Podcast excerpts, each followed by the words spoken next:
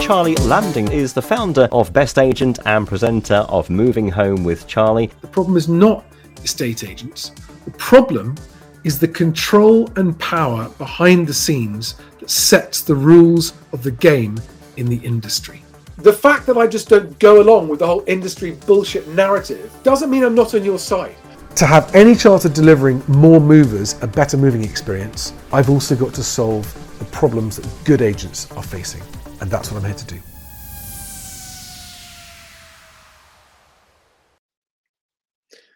Good morning, everybody. Apologies for the poor camera quality this morning.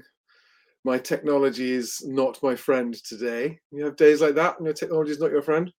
My coffee is, though. So hope you're all having a good Tuesday. I hope you had a good Monday. Um, in today, today's show, I'm going to be talking to you about probably one of the best, if not the best, lesson I learned from working with estate agents in the last 25 years. And it was a long time ago, it's really early on. I'm just going to quickly touch on the news first. So, a quick scan of the news this morning, uh, and the most, I think, again, pipeline protection is the theme of this morning, and get focusing on deals rather than instructions so you actually get paid is a focus of, of mine at the moment talking to agents. And this article out on estate agent today this morning uh, has uh, data from uh, spectre shows that in 2022 so a year ago just under half the properties that reduced in price in january had sold by the end of february. But this year as you can see here um, it dropped to th- uh, just 39%. So, in other words, 60% still remained unsold despite a price drop. Now, the only um, conclusion we can draw from that is that uh, this year the price drops haven't been dropping far enough to catch the market. And so 60% of people dropping their prices are still missing the market as it drops away from them. On average, I know that there are areas where that's not happening, but on average across the country, that is happening. And uh, of course, I know that that agents' number one frustration so far this year has been uh, uh, sellers with unrealistic price expectations.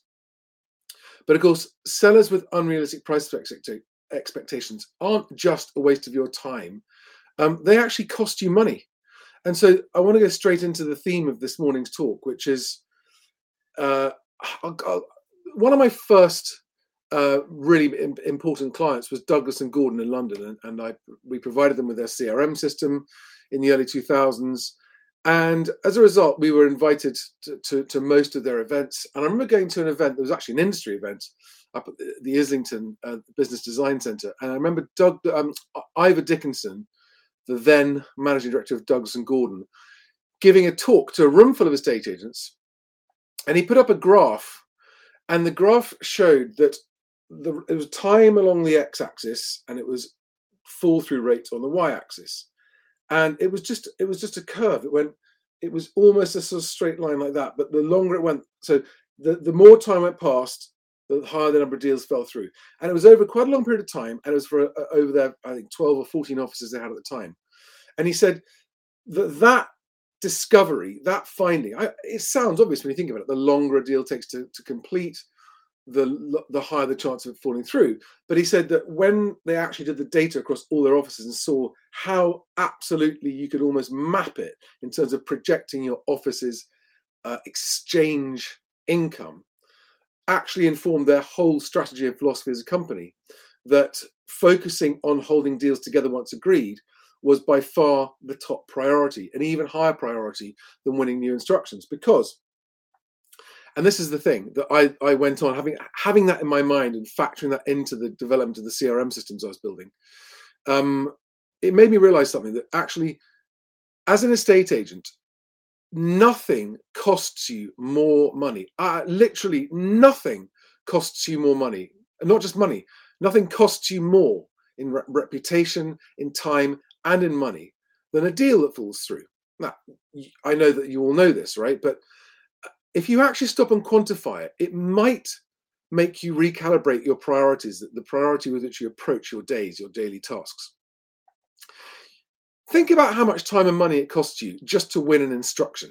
how hard it is to even get in the door to do a valuation when everyone just picks three agents at random out of 15 or 20 agents. So your chances of being picked are already less than one in five on average.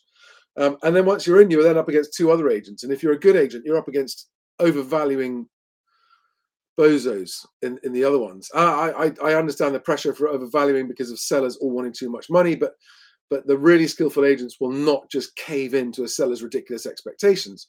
They'll, they'll manage the expectations and manage them. So you, you know you get in the door up against three, and you finally win that instruction. And perhaps the instruction is on at a slightly higher price than you wanted it to. And you've said to the seller, well, we look, if you really insist, we can start at that price and then drop it down. And then you start doing viewings and you start getting your team to ring around all the applicants and say, We've got this new listing. And you're now spending yours and your team's money and time. And then you start doing viewings and you start showing people around. And then eventually it might take one, two, three, four, five, six months of viewings. You finally get a deal agreed. And you still haven't received a penny. Not a penny. It's been months just to get that one property onto your books and then under offer. And now is when the hard work starts, right? Actually holding that together, especially if it's in a chain. And this is where the really outstanding agents separate themselves from the rest, which is their skill in holding a deal together and hold, and chain management. Because actually, there is no higher, more profitable skill as an estate agent than being the kind of agent that knows how to hold deals together in the first place and how to hold chains together compared to ones that just put the deals together and hope that they hold together. And oh well, lots fall through. You know, so nothing. So your pipeline, right? Your pipeline is the, is the total value of all the fees of the deals agreed in your pipeline that have not yet exchanged in your pipeline. And typically, you will have a feel for what the typical fall through rate is in your pipeline. And whatever it may be, um, is what you're used to. But right now, there is a higher chance. There was that story out in the Telegraph yesterday about how many, uh, how, how there's this sudden spike in gazundering and buyers, or maybe it's because of down valuations, maybe it's because of uh, discoveries of problems with the property, but maybe it's just a bloody minded buyer at the last minute going, actually, you know what, I'm dropping my price by 10, 20, 30,000 pounds. And that, of course, is a threat to your deals as well. And it's, it's incredibly frustrating to you, not only on, the, on behalf of your seller clients, but also your agent, um, sorry, uh, yourself and your fees when a buyer pulls that trick and, and as a result the deal falls through. It costs it's just that there is no more painful or more sharper loss of money. And that is why i always say at the end of these morning shows don't forget start by chasing up your deals. Now on top of that i can remember working with some agents who were so averse to deal fall throughs and they had the highest instructor to sold ratio of any agent that I ever worked with. I mean, it was consistently 90%. And how do you think 90%? That's just not possible. The owner of this business was like, I will not take on a property unless I know the seller is committed to selling it. I'm not interested in taking on a listing that might or might not sell for the sake of a chance of a fee. I'm not prepared to invest my time in something that I don't think is a very high chance of going through. And the second thing is like, we won't entertain, uh, we won't even do viewings unless we think a buyer is actually ready to proceed. We're not going to waste our time viewing someone that someone that lives the other side of the country has got something they haven't sold yet. When we got other buyers in, in, in, a, in a weaker market, maybe we will. But in other words, they were highly selective of the proceedability, not only their sellers and their buyers. And then after that, they then focused relentlessly on keeping deals together. They didn't let a single deal have a day wasted. Or whatever chasing was needed was done as the top priority first thing every single morning. And in fact, he put in, we worked together to work these priorities out, and we, and he agreed uh, after my recommendation. And again, I stole this idea from Douglas and Gordon, and it was a, it was such a good idea. It wasn't stolen because he uh, Ivor Dickinson had made it public, but I said, you know, whenever someone comes back to their desk, maybe they've been out on a viewing or another meeting, you come down, sit down at your desk. Very first thing, always, is there a deal I need to follow up? Is there a phone call I've missed about a deal deal progression? Is there a solicitor I need to follow up or an offer? Or do I need to, if, if there's a slightly shaky deal, do I need to call the parties in that deal to help hold it together? Be preemptive rather than reactive. And that led to this extraordinary 90% success rate uh, on instructed to sold properties. And not only that, it made him incredibly successful as an agent financially. Um, I, m- I remember the numbers were, were phenomenal. It was a, it was a relatively small agency, but the numbers, the actual earnings, were absolutely off the chart. So I just wanted to recap that because it, it, it, in 25 years working with agents, there are five, I think, game changing lessons that I've learned. And that's one of those top game changing lessons for agents. Uh, it doesn't just make you more profitable, it doesn't just protect your income, it protects your time as well. So, your pipeline, you need to treat your pipeline. I mean, your pipeline is your payday, isn't it? Right. And what you don't want is to see money falling out of that. And again, it might sound like I'm stating the obvious because all agents say, well, I know that. But yet, do you find yourself spending more time chasing new business than you do protecting your pipeline?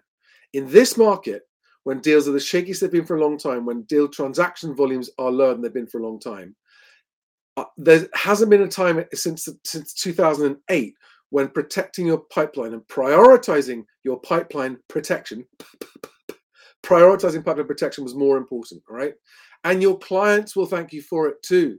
Where not only will it pay you in terms of actual getting your fees over the line and getting the deal done, but your clients whose sales you protect and save will also thank you and your reputation will be better. So it keeps on paying. As a strategy, it is the most profitable strategy you have is protecting your pipeline at all times, but even more so in a difficult market.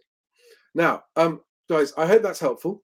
Um, that's all I wanted to say today. Um, if you haven't yet joined the BestAgent WhatsApp private agent only group, um, send me a private message on LinkedIn.